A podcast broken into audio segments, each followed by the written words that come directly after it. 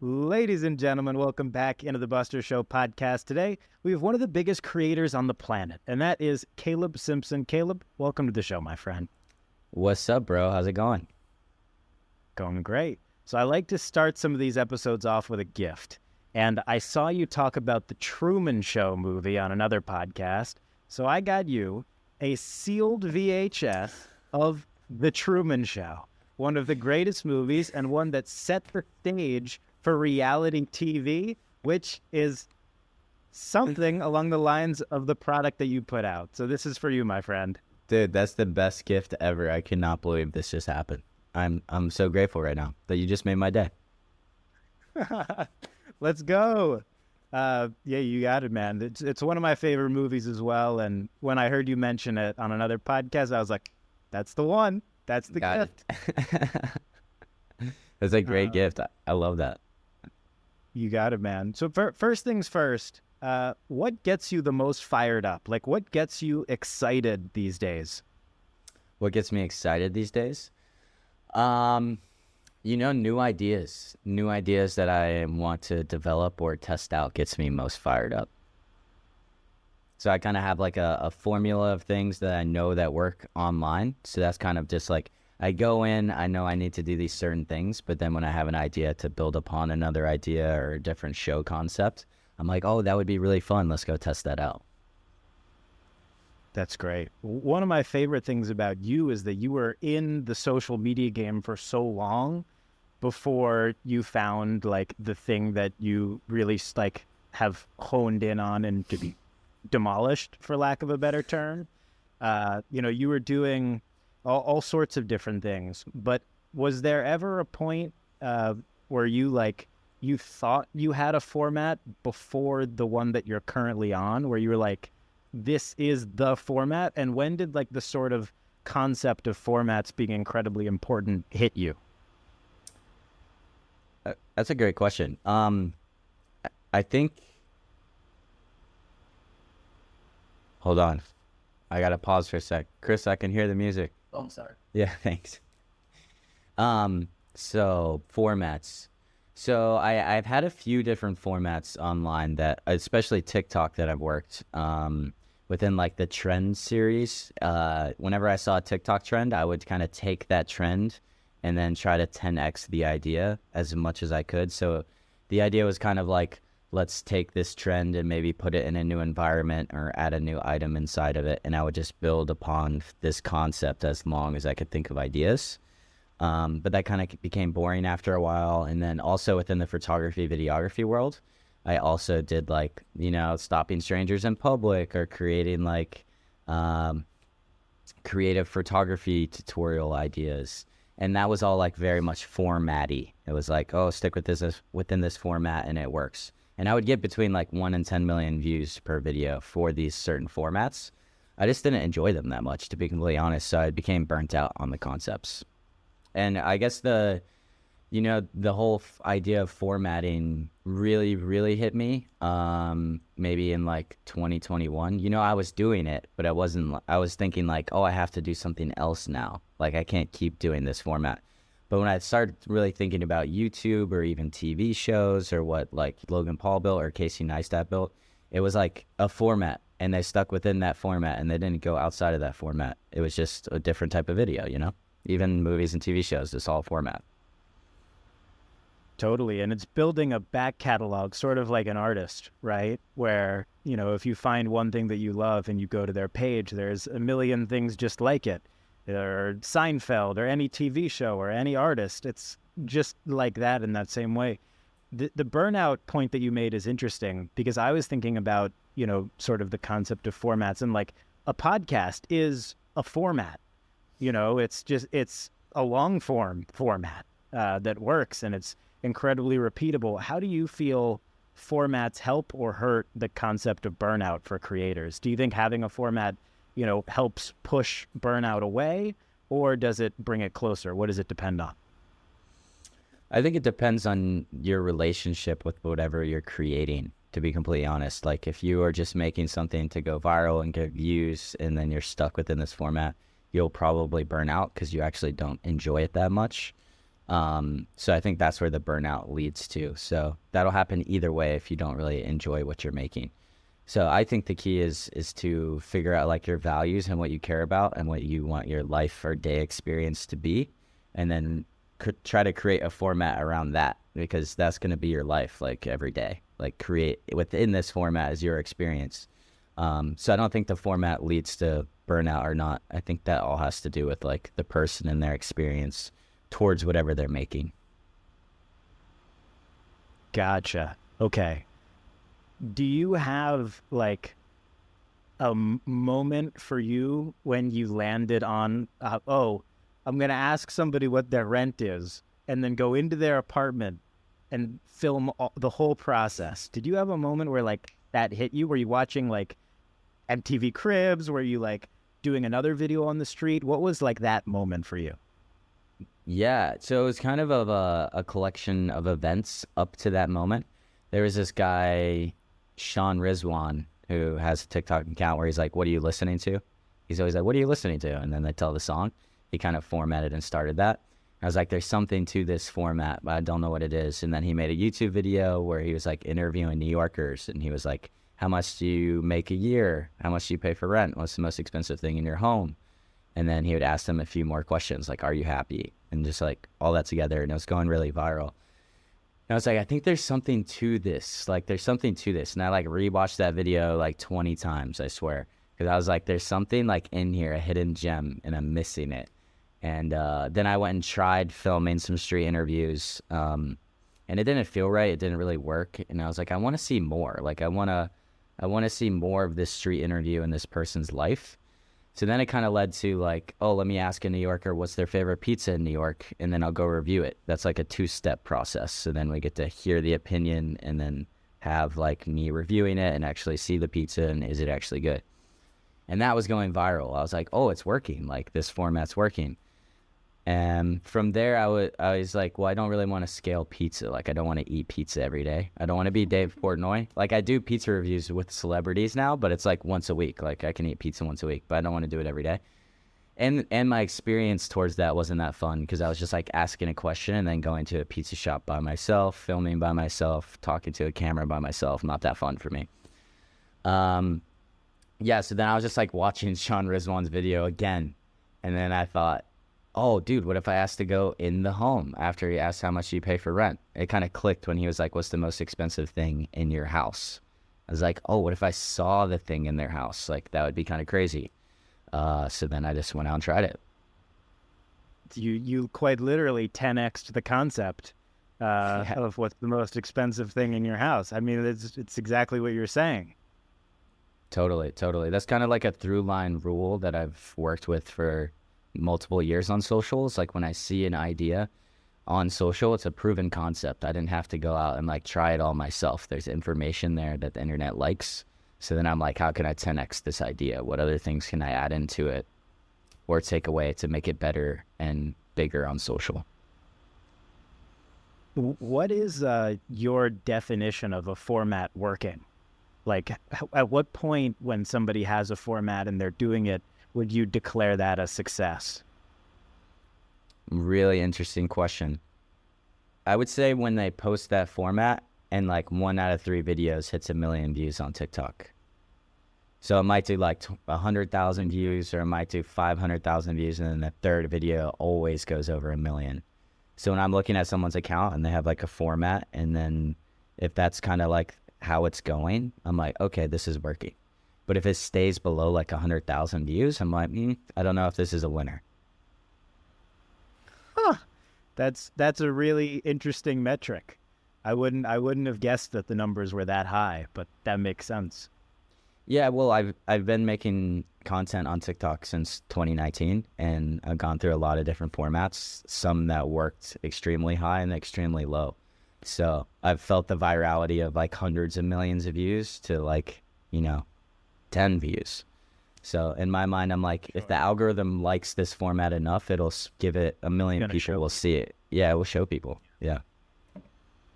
Interesting. Um, how many formats do you think are out there, just like in the depths of the ocean, that you know could do 10 million plus views per video, like thousands of formats, tens of thousands of formats, millions of formats. It's probably infinite, you know, because ultimately the way I look at it is a, a format will be built, and if the person doesn't evolve with that format or show or series with the internet, keep adding and building on top of it, so people don't get bored, then that will just it'll just die off most likely. Then another one will take its place. So I think it's it's there's an infinite amount that can be created. It's interesting when I first heard you talk about the concept of formats, my mind was immediately like, oh, that's just the social media term for TV show. Um, you know, and I was like, oh, yeah, that makes a lot of sense. So the follow up question to that is do you think somebody can maintain multiple formats at once on like a consistent enough basis, which is probably once a day? Once a day. Hmm. I think with if you have the right team and structure set up for sure. So I have three formats right now where I do the pizza review show. I do like a cash cab dupe, which is like a game show and a Tesla, where I pick up people in New York, and then the apartment tour show. Um, and I do the other two like once a week, and I do the apartment tours every day. Um, and I strictly do that because I know the apartment tours, like one of them could hit like 50 million views or 100 million views versus I haven't seen that happen with the other two formats. They still do well, but uh, it, hasn't gone that explosion. So I kind of think in my own head, okay, if I was following Mr. Beast rule of, hey, maybe if you if you make one video a month that gets 100 million views versus making a 10,000 or 10,000 videos or whatever, you're posting 10 times a day that get, you know, 10,000 views, which one's better? Um, but uh, I mean, it's all commitment at the end of the day. Like if you're committed and driven and you have three formats that work and you want to put all those out, I believe you can do it. Uh, I'm I'm trying to model myself after like people who have done stuff like that, like Ryan's Ryan Seacrest. You know, he would have like six TV shows going at a time. You know, and uh, and he would be the guy dubbed in Hollywood. Do you sleep? How like how are you doing this? You know, or like Rob Dyrdek, how he's created these systems to knock out so many TV show episodes in a year. You know. Sure. At at what point to you, and obviously you've done this in the past, like what what is the point where you have to kill a format? Where it's like, okay, this isn't working. How long do you give it, you know, when you have so many other ideas? Mm. I think it really depends on what your overall goal is. Um, what is your overarching goal within your career? Um, so for me, my overarching goal in my career is to host more and interview more. So host shows and interview. Uh, so I had a format where it was in Venice Beach, and uh, this guy Greg Cipes, who's an actor and voiceover actor, was kind of like a reality TV show. We tried one episode where I like show up to his house and I was like, "Hey, like I don't have a place to stay. We did that apartment tour. Can I crash on your couch?" and then these characters were coming in and then i was like going on a date that night and we are just like goofing off it was like funny it was like kind of com it was like a sketch comedy but like also just like improv and it did well and we wanted to make more but it didn't actually fit into my overarching goal of like interviewer and host. That was like more of a comedian style you know format. So i think that's the most important thing is like yes it might be working but is it actually contributing to your overall arching goal of where you want your career to go? And then that is like a better idea of like do i kill this or let it keep going? That makes sense. Yeah there's a lot of nuance. Like a guy that loves baseball probably shouldn't quit doing the baseball thing and go to basketball right if his goal yeah. is to do stuff in baseball that yeah th- that's uh that's probably a, a, a very appropriate uh, answer yeah but i but i think most people fall into the trap which i have in the past too of like you're trying all you can try in social, throwing everything at the wall, and like something works. You're like, let me do this, let me do this. It's working, it's working, it's working, it was working. But then you realize, like, wait, this wasn't my goal all along. You know, this wasn't what I wanted to make. And then you kind of get stuck, stuck in this little paradox. Off of that, uh, because there are a lot of people, and myself sometimes am included in, in this category, is you like to do a lot, a lot of different things but maybe you were better off doing, you know, a couple of formats. Do you think people are leaving opportunity in the stuff that they are best at on the table by not following formats? Yes. Yes, I think formats is the key. Uh, you know, everyone says, you know, they want you to be authentically you online, and they don't want you to be authentically you. They want you to be consistent. You know what I'm saying? So everyone's always like, I just want to be authentically myself. And I'm like, no one wants you to be authentically yourself. They want you to be consistent with what they see, you know? So I think that's the key. I think a lot of people get lost when they like start finding something that works. Then they're like, oh, I want to talk about this or I want to do that. Or this is interesting to me. And like no one watches it. And they're like, why isn't it working? I, I was trying to be authentically me. I'm like, no, they want you to be consistent. Like they want to come back to the same show. Sure. That makes sense. Uh, for your for your apartment tour series, do you have a favorite apartment that you've ever toured? Favorite apartment I've ever toured. Trying to just think based off of like my own experience within it all. Uh, initially, in the very early stages, there's this guy who lives in a laundromat. Um, it's like a commercial space in Queens, New York, and uh, he kind of like built it out, and it's still like a laundromat and an art space and a art studio and a music studio, and uh, it kind of like lives like that. And he was just like an interesting guy, and it's like for the community, so the door's always unlocked, so like anyone can come in at any time in New York City. And he was just a character, and like that experience was like really fun for me. Um, so I'd, I would say that's probably number one. And then more recently, uh, there was uh, this girl that toured her home in Tokyo, Japan. And it was just like such a fun, unique experience. We just like really hit it off and just like had, it was just a nice experience, to be honest. Yeah. That's awesome. So, so I, I told two friends that you were coming on the podcast. And one of the questions from one of those friends was, you know, if when people are complaining about like something seeming staged, how much do you care? And, you know, how do you try to please as many people as possible while delivering the best content in that format? Mm. You know, I think at the very beginning, uh, I was like, you don't get it. Like, if every day, if I go out and try to like get someone on the street, it's to take up so much time and yada, yada, yada, yada. This is like all going through my head. And then, um, you know, it's not all of it's like completely staged. Oh, sometimes I still just like stop people in the street and uh, go tour their homes. Um, but then people still say, oh, that one was staged, you know? So I just let it go. I honestly, at this point, I just like realize like these are just internet trolls that probably aren't like building anything. And the fact is, is that all you have to do is I try to go collectively into the comments and see what the overarching theme is of what people are saying. Overall, like positive, good, bad. We'd rather have this or we'd rather have that. And then if there's some good information there, I'll like take that and try to apply it. For example, everyone was like, why don't you ask them what they do for a living? You know?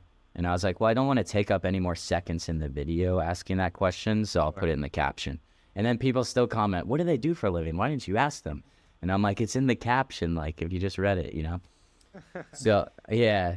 So I mean, uh, really like I, I went back to saying like people want consistency. So people when they see that intro, they know it's my video and they know what's about to happen. So that's just what it is. Gotcha. Cool. Uh, yeah, there's this age old saying where it's like nobody that's doing more than you will ever be hating on you.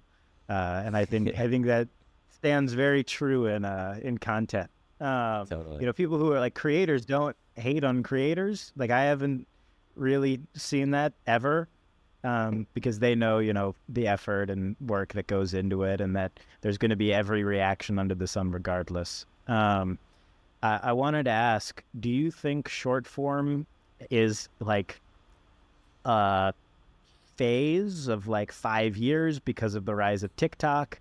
Do you think short form is a gateway to long form. What is sort of your perspective on how you're thinking about, you know, the format really of short video? Mm.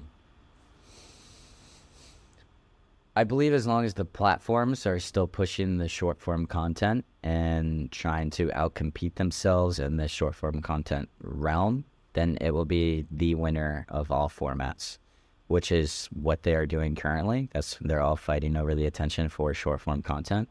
So as long as that continues to happen, I think it outperforms and outwins YouTube long form content, movies, TV shows, all of it, because that's where everybody is watching. Um, that's like a big conversation I have with a lot of my friends or people launching YouTube channels where they're like, should we do this long form YouTube? And I'm like, no, shoot it 10 minutes TikTok vertical. Like, that's where it's going. Like, that's how every, everyone consumes their content like that now. So, like, why stray away? And if for some reason it switches back, just switch back, you know? That's very interesting.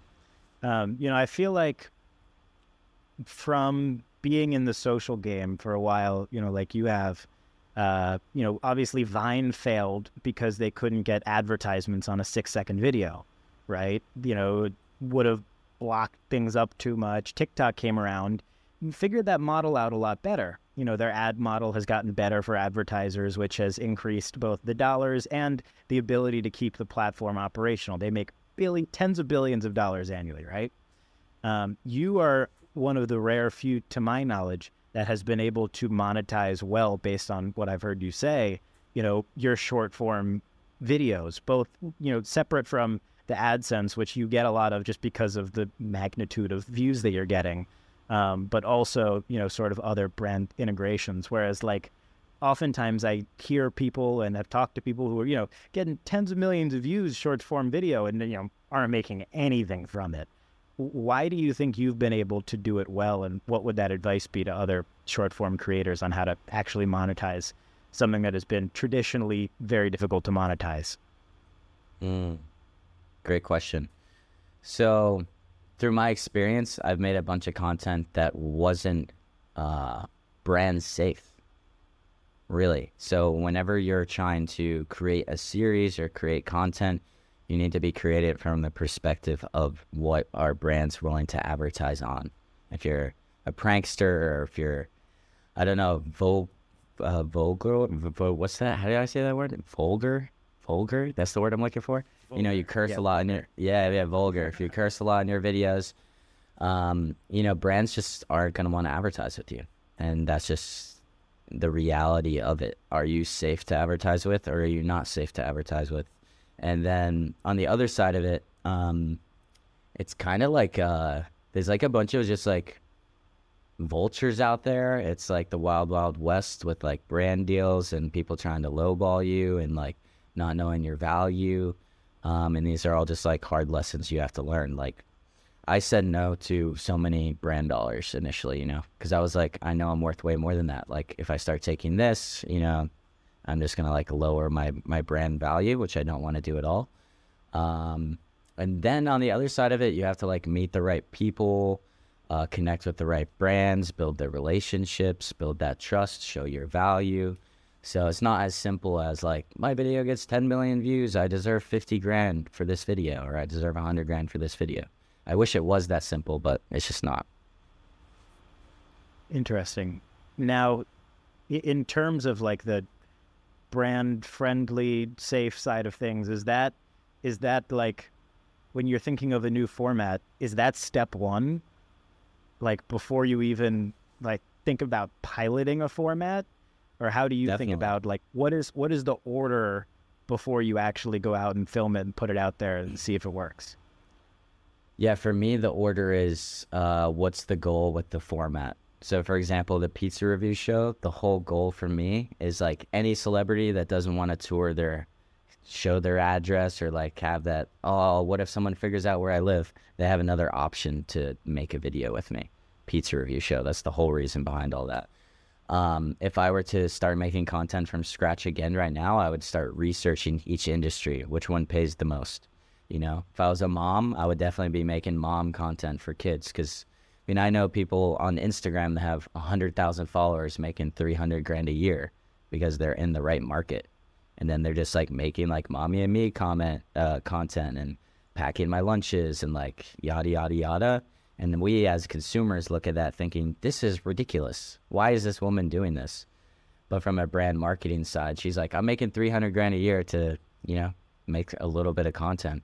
And I think that's where you should start from is like researching the markets where the brand dollars are. And then thinking, then you go research who's making content within those markets. And then you think, how can I do it better than these people and go collect the money instead of them collecting the money. You know, how do I get the brand dollars? Yeah. That that makes a lot of sense. I'm sure that'll help some folks. Um, when you you obviously are you know leading your sector for short form video, so you spent a lot of time thinking about this. Which platform would you rather have 10 million followers on? That's simple. YouTube. I'd rather have 10 million followers on YouTube. So, you know, therefore, the follow up question to that is Are followers and subscribers just a vanity metric for short form video because the platforms will push a video that has super high retention and watch time regardless of your following? Or how do you think about like follower count uh, across multiple platforms versus like the actual value of them? Mm. I think they both are important. You know, a brand looks at your account.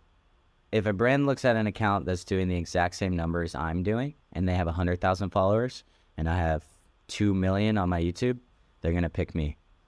and say, oh, he has 2 million subscribers. They do the same amount of views when I do quite a bit of views, you know? Um, it's, it's almost harder to convince a brand, like when in the early stages, like, hey, I'm doing all these views. And then they're like, well, you don't have that many subscribers and you probably have only been doing this for five months because you don't have that many subscribers, you know? So I think it's important. I think what, if you strip all that away, yes, of course, the value you're bringing and you are bringing the same amount of views and attention um, and holding, you know, retention on videos and stuff. But, uh, you know, people like to see that number at the end of the day. And it does help. It does help a lot for you have some videos on YouTube that have like 50 or 60 million views. Is there something that you personally can point to in those videos where you're like, that's why it got 60 million and not 10 million? Is that true every time? And if so, what is that?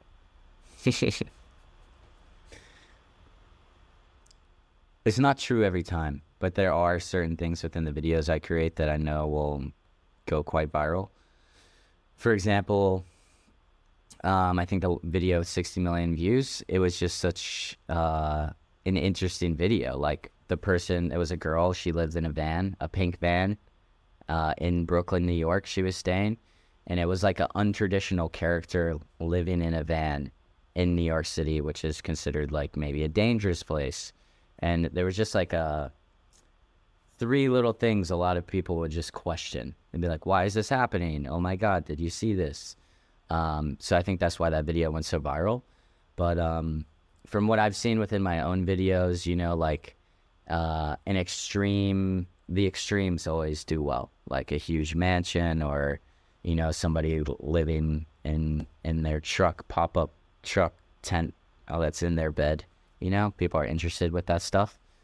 Um, yeah, stuff like that. Also, just like understanding like what people will comment in videos and why you know, they might share it or not share it is also important. Um, and those are like minute details. But as you post more videos, you'll kind of and read the comments, you'll like start seeing through lines of what people care to comment about and care to share. Gotcha. Cool. Um, when you think about, you know, putting out, you talked about this earlier in the podcast. Uh, you know, quantity versus quality and putting them out every day. And, you know, my question off of that is how do you consider how much time to spend on each video? And is it sometimes a lot more or a lot less? And if you don't like, you know, if you aren't ecstatic about it, will you go like do another one instead? How do you think about, you know, sort of time spent on videos, quality versus quantity with short form?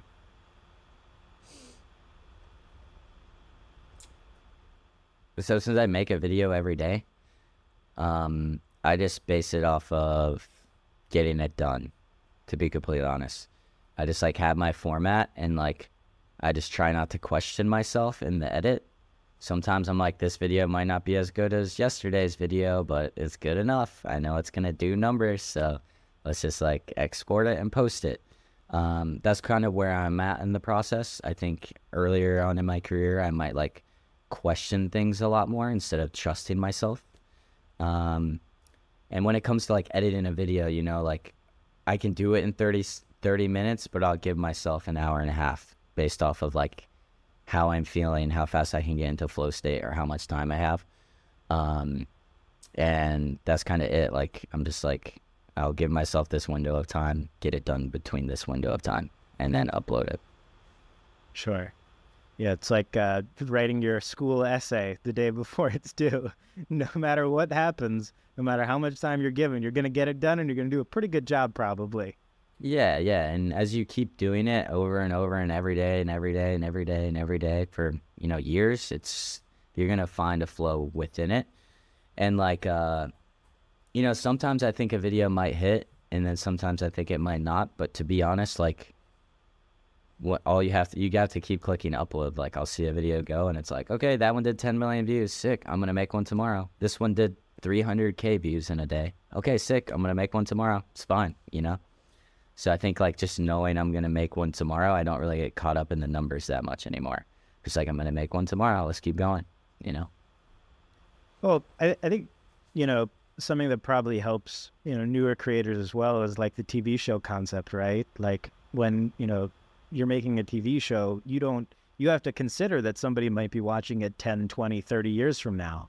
So it's hard to judge, you know, the entirety of the performance in that first moment because I mean, I've seen this like on, on Hoops Nation platforms, which is one of my companies, you know, like, well, if we put out a video, you know, it got 50 million views or, or whatever, you know, right after a video that flopped, uh, you know, that video that flopped is going to get a nice little notch up there no matter totally. how bad it is. So there's definitely an, an element of that as well that I think is probably underrated in terms of like self confidence for a flop. Totally. Yeah, that's that's really really good point. If you have a video pop off, it kind of brings up all the other ones because you have so much more traffic to your page.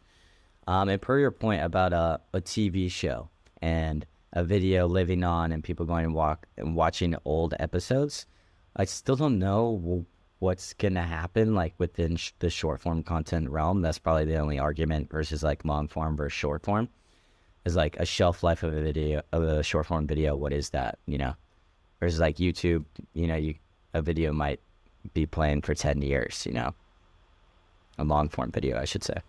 You can always re-upload your short video though, so that would be my counter. That would be my counterpoint to your counterpoint. You know, I'm sure 90% of your audience hasn't seen some of your best videos. Very good point. Very good point. Because you're always hitting that for you page, you know. Yeah, I realized. I realized that uh, you know something that we we've been doing on Hoops Nation for a very long time is like once a year we'll repost all the best stuff, and nobody says a word ever. you know, I even personally like I do a lot of collectibles content, and I'll repost my best stuff all the time on different platforms and like mix it up. You know, very rarely do people say anything because it's good content. Like I, I don't complain when the Drake song that I've heard 200 times is on the radio. Why would I complain seeing a LeBron James game worn jersey? You know, yeah, as a yeah. as a collectible. I that that's sort of my perspective on it. Um, and that's uh, uh why I believe so strongly in, in shelf life. And why I love podcasts so much because podcasts, oh my God, people listen to podcasts 10, 20, 30 years. It's just the interview format. Totally. Yeah, that's a very good point you just made. And uh, something funny that uh, me and my group of friends will always do, like, let's say, like YouTube Shorts, you know, monetizes their content. Then they're like, every video going forward is going to be monetized. So me and all of my friends text each other and we're like, let's all go repost all our like most viral videos like in one day. Let's post like 30 videos today. you know, just to like try to take in as much of that income immediately as possible, which is funny. Um, yeah, I I definitely do that sometimes as well. it's pretty. That's pretty funny. Yeah, I'm so curious, like how YouTube's gonna evolve and like their de- that ad model is definitely gonna improve for short form. It has to they have, I mean, they're a trillion dollar company. They're one of five trillion dollar companies in the US. They're working on AI. If they don't figure it out, AI will. Uh, there has to be a model that works where it's not like pennies on the dollar compared to long form. I mean, what do you think about that? Totally. I mean, a lot of people are getting a little overexcited about like YouTube Shorts monetization, where it's like, you know, I'll get a video that has like 15 million views and make like 600 bucks, like 700 bucks which is still six, seven hundred bucks, but also like who's gonna be able to do that consistently? Not many people. And you're like, wow, that's like a lot of views and like not much money. So um, I mean, it's I think it's disheartening for a lot of creators and people out there who are just trying to like, oh, what am I doing? Oh, I want to get paid, and I'm not really getting paid anything. So, um, I don't know. I think something ultimately will be solved, but uh, how I look at it at this moment in time is like any money made from AdSense does not exist to me. You know, I'm like, it's all about getting like the big brand deals, the big like brand promotions. So and that and that comes from what you talked about, which is being brand friendly, figuring out a format and building it up to a point. Well, also, you know, being unique. Like there are a lot of people doing man in the street interviews, so therefore there's going to be a lot of opportunity for brands to undercut from one creator to the next. But you are the biggest and you know, while there may be copycats, you know, I can't name any of them. So therefore that makes you the only person doing what you're doing um, you know, to to the mass. So, you know, that's definitely a probably a factor as well. Uh, if you were like, if you're the biggest in the sector that you're doing it, like if I if I love collectibles and I'm the biggest in collectibles, or if I love fine art and I'm the biggest in fine art, it's a total differentiator from a brand's perspective. I imagine. I'm sure. I'm sure you've seen that. Yeah, definitely. That's also a really good point.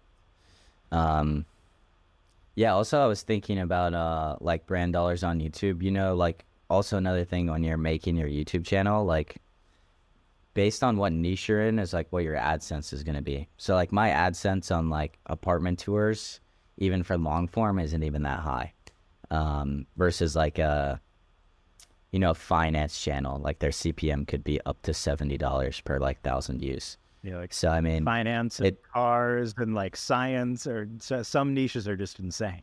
Yeah, totally. So that's like other other things you should take into consideration whenever you're making your content. That's really valuable. Well, Caleb, we're we're all rooting for you. You're welcome back anytime. I'm gonna get this uh, shipped out to you. Truman Show, sealed VHS and uh, yeah, I'm, I'm I'm excited to see I'm excited to see what you do and build next, and and to watch these formats keep growing. Appreciate it, man. Thanks for having me on, Buster. All right, see everybody next time. Peace.